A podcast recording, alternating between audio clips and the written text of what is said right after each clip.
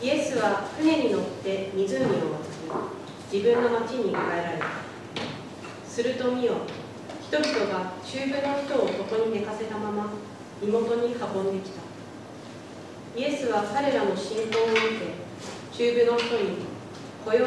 しっかりしなさい。あなたの罪は許された」と言われた。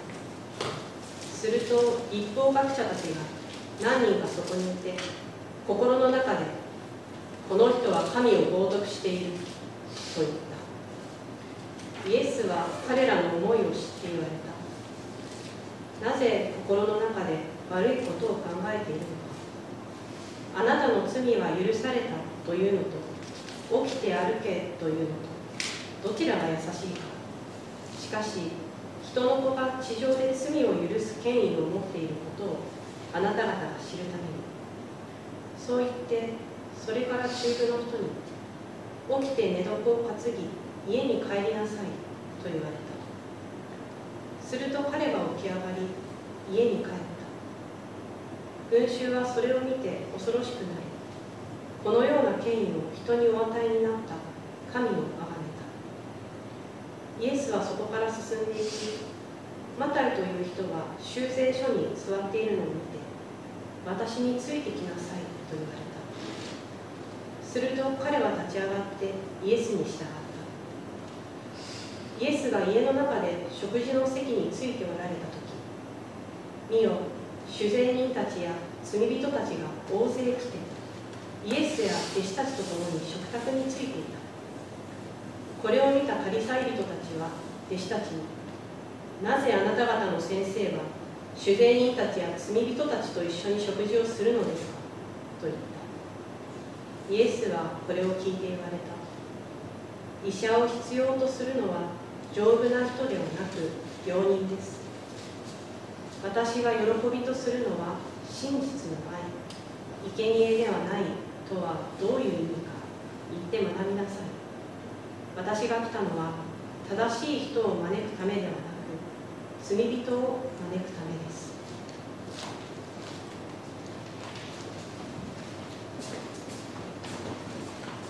今読まれたマタイによる福音書9章の背後に先ほど黙想の中で読んだホセア書の御言葉があると思います。ホセア書はまさにその現代のですねさまざまな困難の中で私語ってくださるメッセージ。ホセア書6章の一節このように書いてあります。さあ主に立ち返ろう。主は私たちを引き裂いたがまた癒し私たちを打ったがまた包んでくださるからだ主は2日の後私たちを生き返らせ3日目に私たちを立ち上がらせる。これはあの英語にすると On the third day he will raise us up 3日目に私たちを復活させる。実は旧約聖書聖書の中で最も古い復活予言であると言われています。それがイザヤとかダニエルの記述に影響を与えたとも言われるイエス様あパウロがですねキリストは聖書の示す通り3日目によみがえられたって言った時に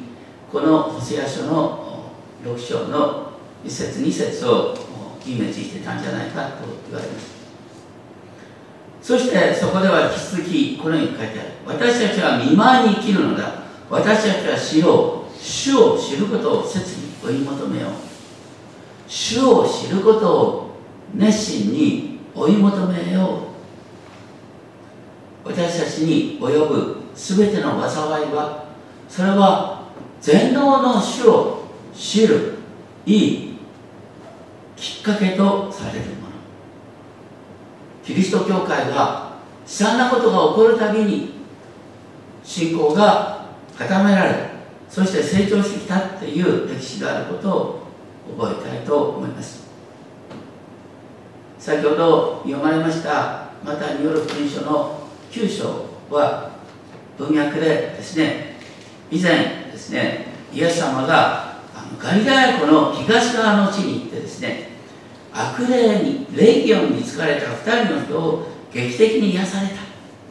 でもみんなは豚が死んでしまったことを悲しんでイエス様からこの地から出てくださいと必死に願った。でイエス様は再びユダヤ人の地に戻ってきた。それはガリラヤ湖のですね西側の部分です。そのことが9章1節で書いてある。イエスは船に乗って渡られた。そしてご自分の町に来られた。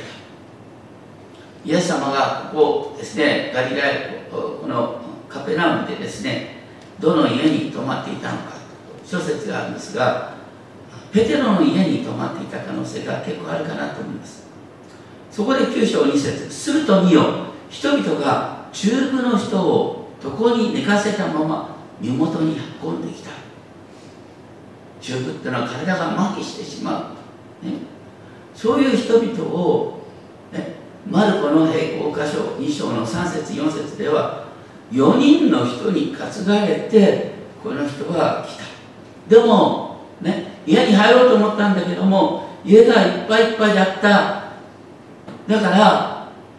ね、イエス様がおられるあたりの屋根を剥がし穴を穴を開けて中部の人が寝ている寝床を4人の人が釣り下ろしたってマルコでは書いてあります。なかなかねこれは難しいんですがあの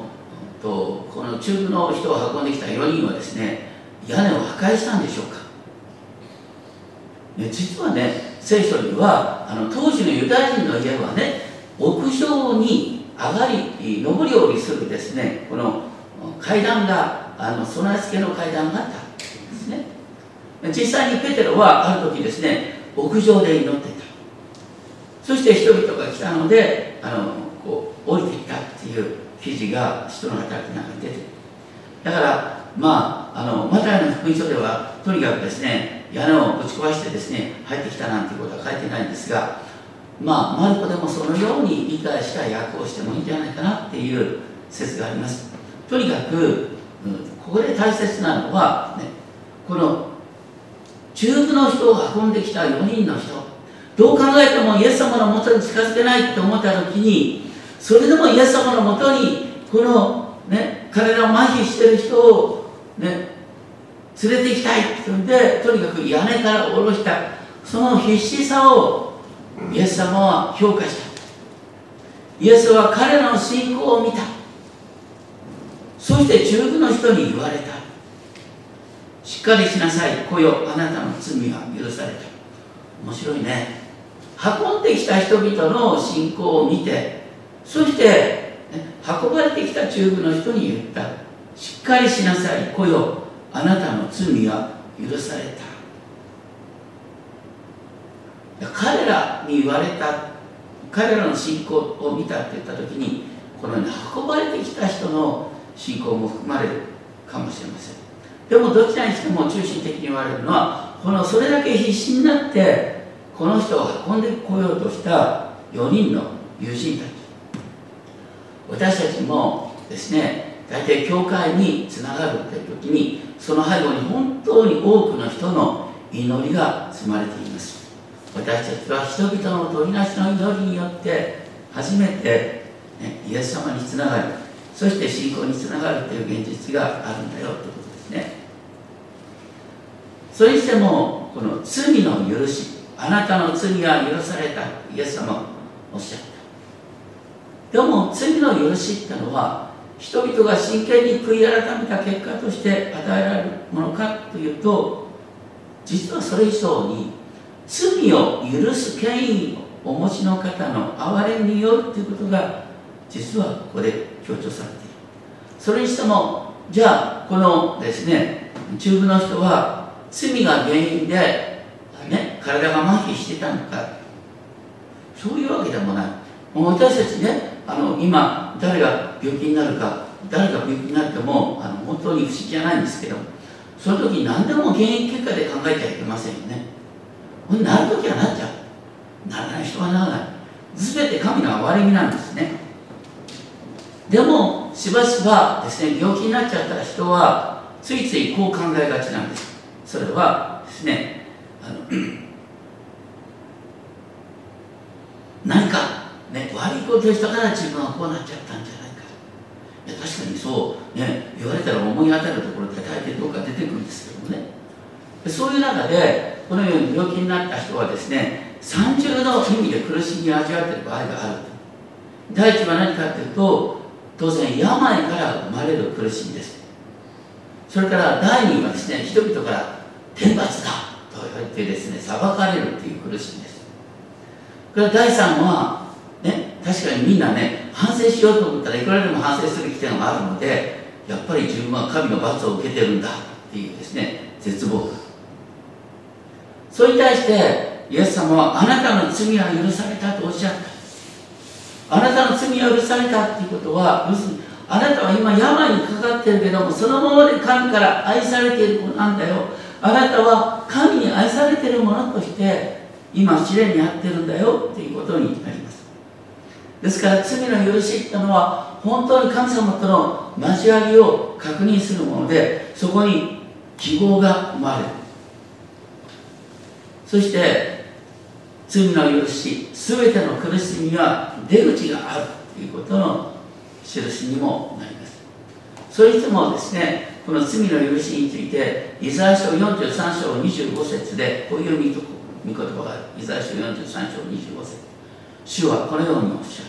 私私がそれだ、ね、あの英語にすると I, I am He I am He とは何かとにかくね本当に神は私たちがね思いこう浮かべることができない偉大な方で私はそれだと言って私はあなたの背きを拭い去るもの。そしてあなたの背きを拭い去るあなたの罪を許すのはそれは私自身のためだ。ためだ。神がご自身の計画を進めるために民の罪を許すんだよということなんです。イザヤ書に書いたのはね神様がこの世界を新しくするために人々の罪をまず許すんだ。ただどのように許すかって言った時にねよく呼ばれるイザヤ書53章にあるように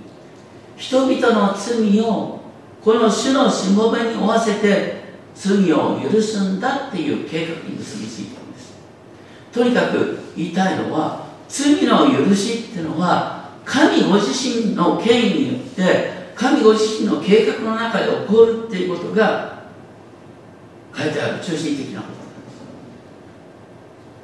です。だからですねイエス様のこの罪の許しの宣言を聞いていたそこにいた立法学者はこんなふうに言った。こいつは神を冒涜している。マルコの2章の7節ではですねこう書いてあります。彼らが心の中でこう言った。この人はなぜこのようなことを言うのか。神を冒涜している。神お一人のほか誰が罪を許すことができるだろうか。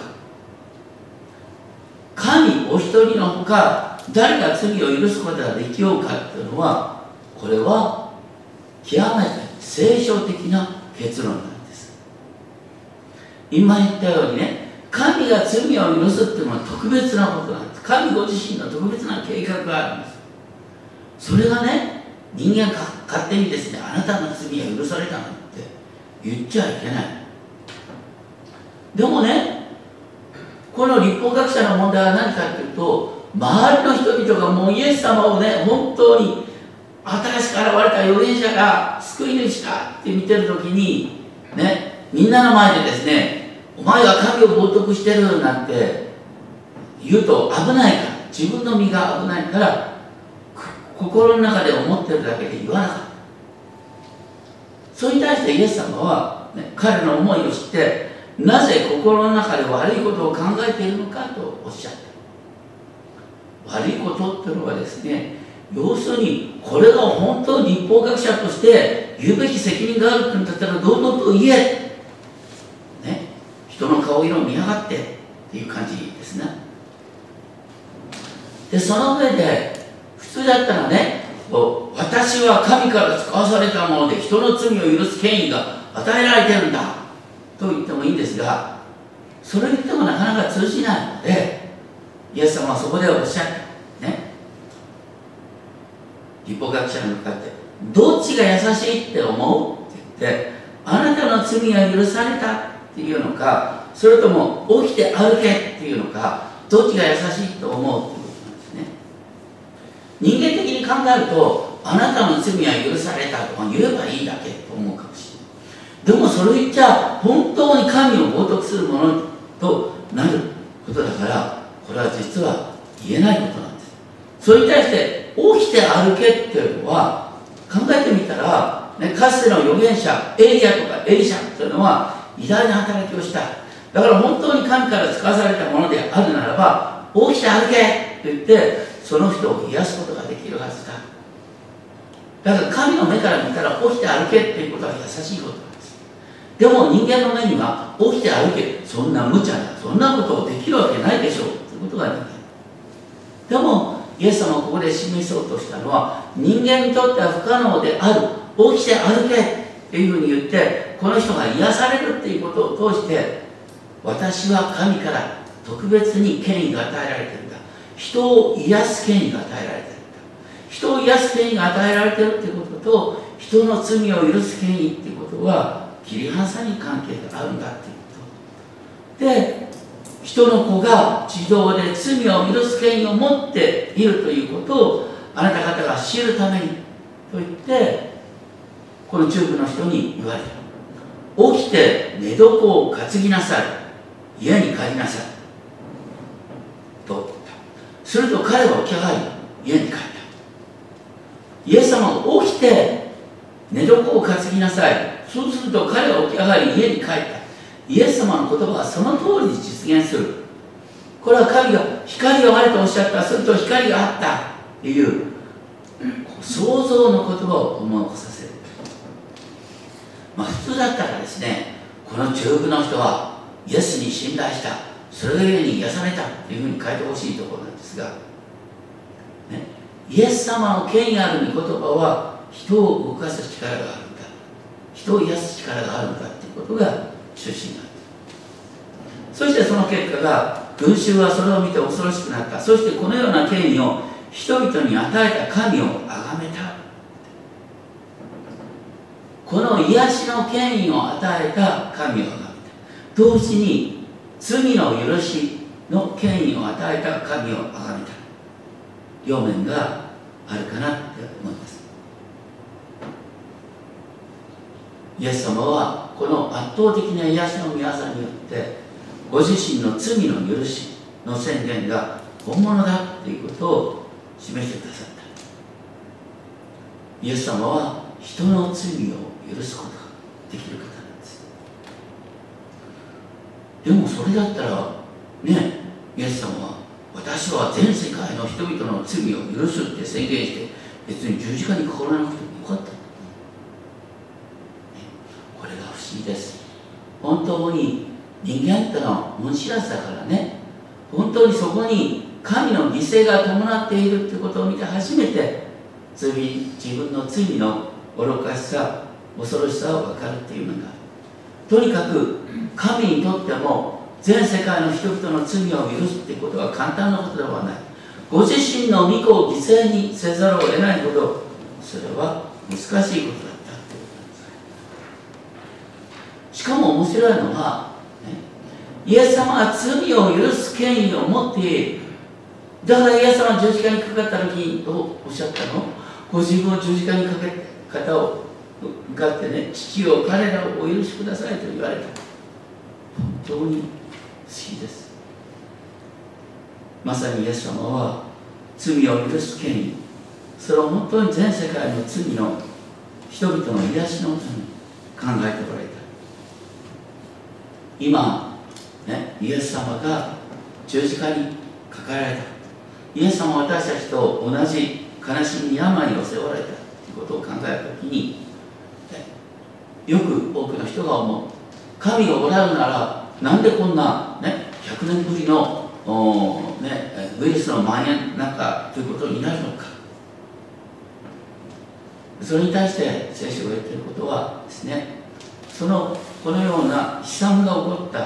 原因を私たちは神ではないんだから理由づけることができない。だけね堂々と理由づける人の神格ってのはちょっと危ないと思うんだよね。それは説明しちゃいけない。でも神は支配しておるじゃあ私たちはそこで何を言うかというと神の御子イエス様は私たち以上にこの世の悲しみこの世の痛み苦しみを味わった。誰よりも十字架で苦しまれたんだ。神の御子は私の苦しみを共に担うために人となってくださったんだということなんです。ですから実はこの世の中に苦しみ痛みがあるのは残念ながら当たり前なんです。私はエデンの園の外にいるんだから。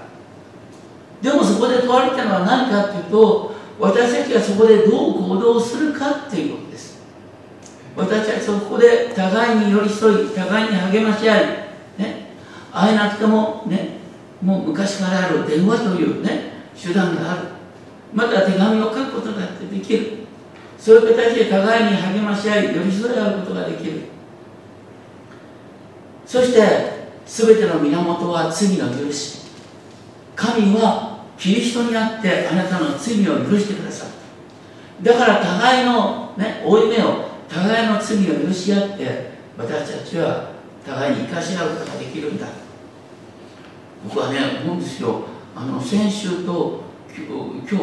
日ねまだあの集まることができできないという状況は2週間なんですけどね。もうね1ヶ月から2ヶ月ぐらいですねこういう状況がついてるような気になってます。本当にですねみんなが普通に集まって一緒に食事をできて、ね、一緒に賛美ができるということは本当にこれはありがたい、ね、あるのが難しいありがたいということだったんだなということを思わされます。本当にですからですね私たちこのような試練を通して全てのことが当たり前ないじゃない当たり前じゃないんだよということを覚えさせられると思います。そしてその後ですね9節から9章9節からのところでイエス様がマタイを弟子として召さる時の様子がこう書いてあった。イエスはそこから進んでいきご覧になった。マタイという人が修税所に座っている。そして彼に言われた。私についてきなさい。すると彼は立ち上がってイエスについてきた。本当に驚くほど感激カペナームっていうところはですねあの交通の要衝貿易陸路の要衝だったんですよね。だからここでマタイは通関税を集めていたんだと思います。当時の、ね、主税人っていうのはですね現在の税務署の商人とは違うんですね。税務署の商人はきちんとですね国から決められた給与をもらってるでしょ。ところが当時の主税人はそうじゃないんですよ、ね、請負制でみんなから集めた税金とですねあのローマ帝国に納める税金の差額を自分のものとするんです。だから結構ね自由な裁量を任されてた。だから大胆に人々からですねこう税金を集めてこれはローマ帝国の命令だと言いながらちょっと多く集めてですねそしてあのこう人にある意味でこう嘘を言うような形でそしてローマ帝国に納めてその差額を自分のものとするっていう形ですからはっきりとね普通の感覚の人間は絶対できない仕事なんです。だからよほど追い込まれていた、ね、よほどですね、まあ、みんなから普段からバカにされててですねうんこれで、まあ、自分の生活を楽にしてみようかなんて思ったですね普通の人間にはできない仕事。みんなローマ帝国を憎んでいた。だからローマ帝国のお先を担ぐ主税人というのは本当にですね罪人の代名詞売春婦とか強盗と同じレベルで得られる、ね、主然に娘を嫁がせるなんてことは野獣に娘を与えることと同じだと言われた。面白いことにイエス様はこの酒税酒税所で一生懸命数関税を集めた。マタイにねお前はこの仕事についてどう思うか？とかって聞いてね、うん、私についてきてこの生き方改めてみたいと思わないか？なんて聞いたんじゃなくて単純にね私についてきなさい。何の反省も迫ることない私についてきなさい。と言われてすぐについていったというのはペテロもねヨハネも同じパターンですね。だから大切なのはその人の信仰以前にイエス様が選んでくださったっていうポイントだそして10節ではそれからイエスは家の中で食事の席に着くことになったっていうのはこれは明らかにマタイの家の中マタイはですねイエス様が自分のうちに入ってきてくれた、ね、当時ですね立法の先生教師と言われる者が主税人の家に入るなんてことはありえない。だからマタイは本当にお喜びになったんだと思います。そして自分の仲間を呼び集めた。そうするとなんとですねイエス様の弟子とですね主税人だらけっていう面白い組み合わせになってその様子を見てたですね立法学者パリサイ人がこう聞いた。なぜ？ね？あなたのあなた方の先生あなた方のラビラビは主税人や罪人と一緒に食事をするのか。なかなかねわからないけどこれは現代風に言うと例えば良くないかもしれませんけども警察官がヤクザと一緒に食事をするという感覚がまさにですね、え立法の先生がですね主税人と一緒に食事をするということなんです。これはあってはならないスキャンダルです普通だったらですね主税人が自分の仕事のやり方を悔い改めてね全て貧しい人には分けました。もう主税人の仕事をやめましたと言って初めてですねこの立法の専門家から、ね、学ぶことができるというのが必要なんところがそうじゃない。イエス様。まずイエス様がその人をね召してその人をご自分を信じる者へと変えてそのイエス様との交わりの中でその人の生活が変えられる生活が変えられてイエス様の弟子になるじゃなくてイエス様の弟子の結果なった結果として私の生活が変えられる。イエス様はそれで、ね、パリサイ人たちにこうおっしゃった医者を必要とするのは丈夫なものではなく病人だ。だから言ってこれを勉強しなさい。学びなさいって言ったのはどの箇所を学べと言ったかというと、ね、今日先ほどお読みしたホセア書6章6節、まあ、ですからね旧約聖書でホセア書6章って大切なんですよ。だから当時の立法学者ね全て聖書を知ってる人に向かってイエス様おっしゃった。ホセア6章6節と学び直せ、ね、ホセア6章6節を学び直したらあなたは神のご計画が分かるんだよって言ったんですねでホセア書6章6節ではこう書いてある真実の愛を私は喜ぶ。生贄ではない神を知ることを私は喜ぶ。全焼の捧げ物よりあの生贄っていうのは私たちの犠牲が伴うからすごいものに思うんですけどもそれよりもね真実の愛を私は喜ぶ。まず神ご自身が真実の愛を持って私たちを愛してくださっているとい。うことを知ることそれが神の愛を知ってほしい。それが、ね、聖書の中心なんです。そして神の愛神の真実の愛を知った結果として私たちはその真実の愛に応答するものとなる。それが私たちの信仰なんです。ですから神の真実が迫っててその神の真実に対する応答をしてる私たちの信仰が生まれるんだよっていうのが聖書の書き方なんです。だから大切なのはね自分で自分の生き方を変えられない人にね何度言われても同じ間違いをする人に向かってねお前はだからダメなんだよじゃなくてあなたはそのままでこうかれたという私はあなたを愛してるとイエス様が語りかけてそしてイエス様の愛を受けた結果としてその人が変えられていくんだ。大切なのは何よりも神を知ること。神が使わされたイエス様の愛を知ることなんだ。ということをイエス様がここでおっしゃっているんです。そしてそうなのでイエス様はですね改めて言ったのは私は正しい人を招くためではなく罪人を招くために来たんだ。これはある意味で立法学者パリサイ人に対する皮肉にもなるんだよね。立法学者パリサイ人は私はあの種善人や遊女のようではないんだよ。と思ってる。自分は正しいもの丈夫なものと思ってるからだからイエス様を求めようとしない。それが実は一番の問題なんです。それ以上に、主税人は本当はこんな仕事やりたくないんだよ。だけど生きるために仕方がないんだよ。それにローマ帝国だって税金必要でしょう。みんなから嫌われるんだけどこれをせざるを得ないということでやっている。そういう中で葛藤を味わいながらもうちょっときちんと正直に説明すればよかったな。でも正直に説明したら私の取り分少なくなるんだよな。なんて悩みながら仕事をしてそうやって悩みながら神様どうか許してください。でも生きるためにどうしたらいいんでしょうって考えながらねそのようにうめきながら仕事をしてる人をイエス様は喜んでくださった。その反対にですね私は他の人間と違うんだ。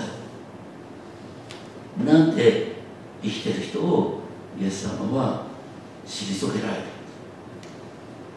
まあ、しばしばね日本で経験なクリスチャンあなた。教会経験なクリスチャン経験なクリスチャンという方はね。こう嘘もつかないしね。お金なんか無縁にですね。もう本当にすがしく毎日生きてるかのように思われがちかもしれない、ね、私経験なクリスチャンなんて思われるとですね生きていられないから。だから人々の前で私はクリスチャンだっていうことは言わないことにしてますなんてことはたまにいますけどもそれは間違いです、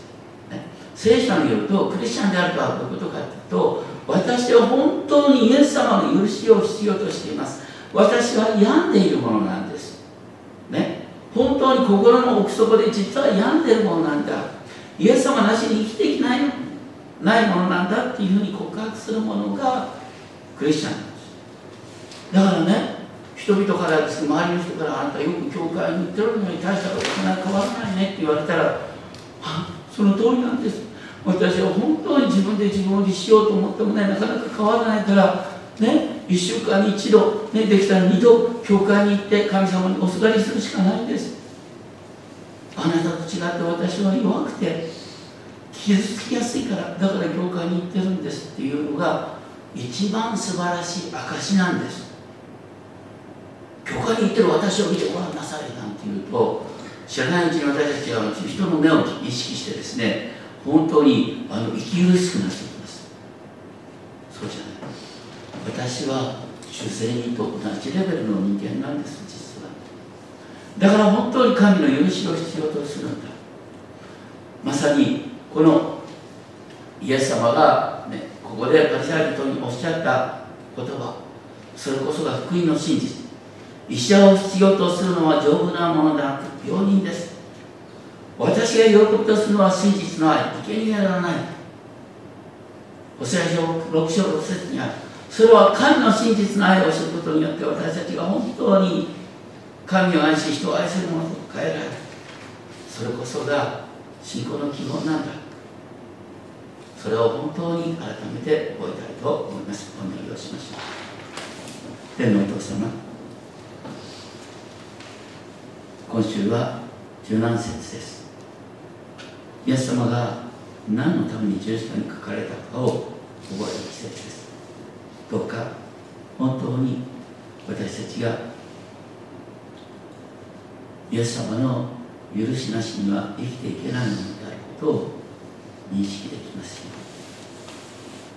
そして今インターネットを通して共に依頼しているお一人お一人のうちにもあなたがお答えくださいますようイエス様は罪人を救うためにこの世に来られた。そが真実です。どうか人々の前で格好をつけて振る舞うんではなくして本当に自分の弱さを認めながらそして人々に寄り添いあなたのような弱い人あなたのような悩んでいる人のためにイエス様はこの世に来てくれた。そして十字架にかかってくださったということを明かしできるよう導いてください。どうか私たちのこの教会に関わる人本当にあなたがそれぞれを覚えてください。また同時に日本中の人世界中の人本当にあなたが覚えてください。そしてこの感染の危機から守ってください。同時に私たちが何ができるかここで何をするかをあなたが指ししてください。尊き主イエス・キリストの皆によってお祈りします。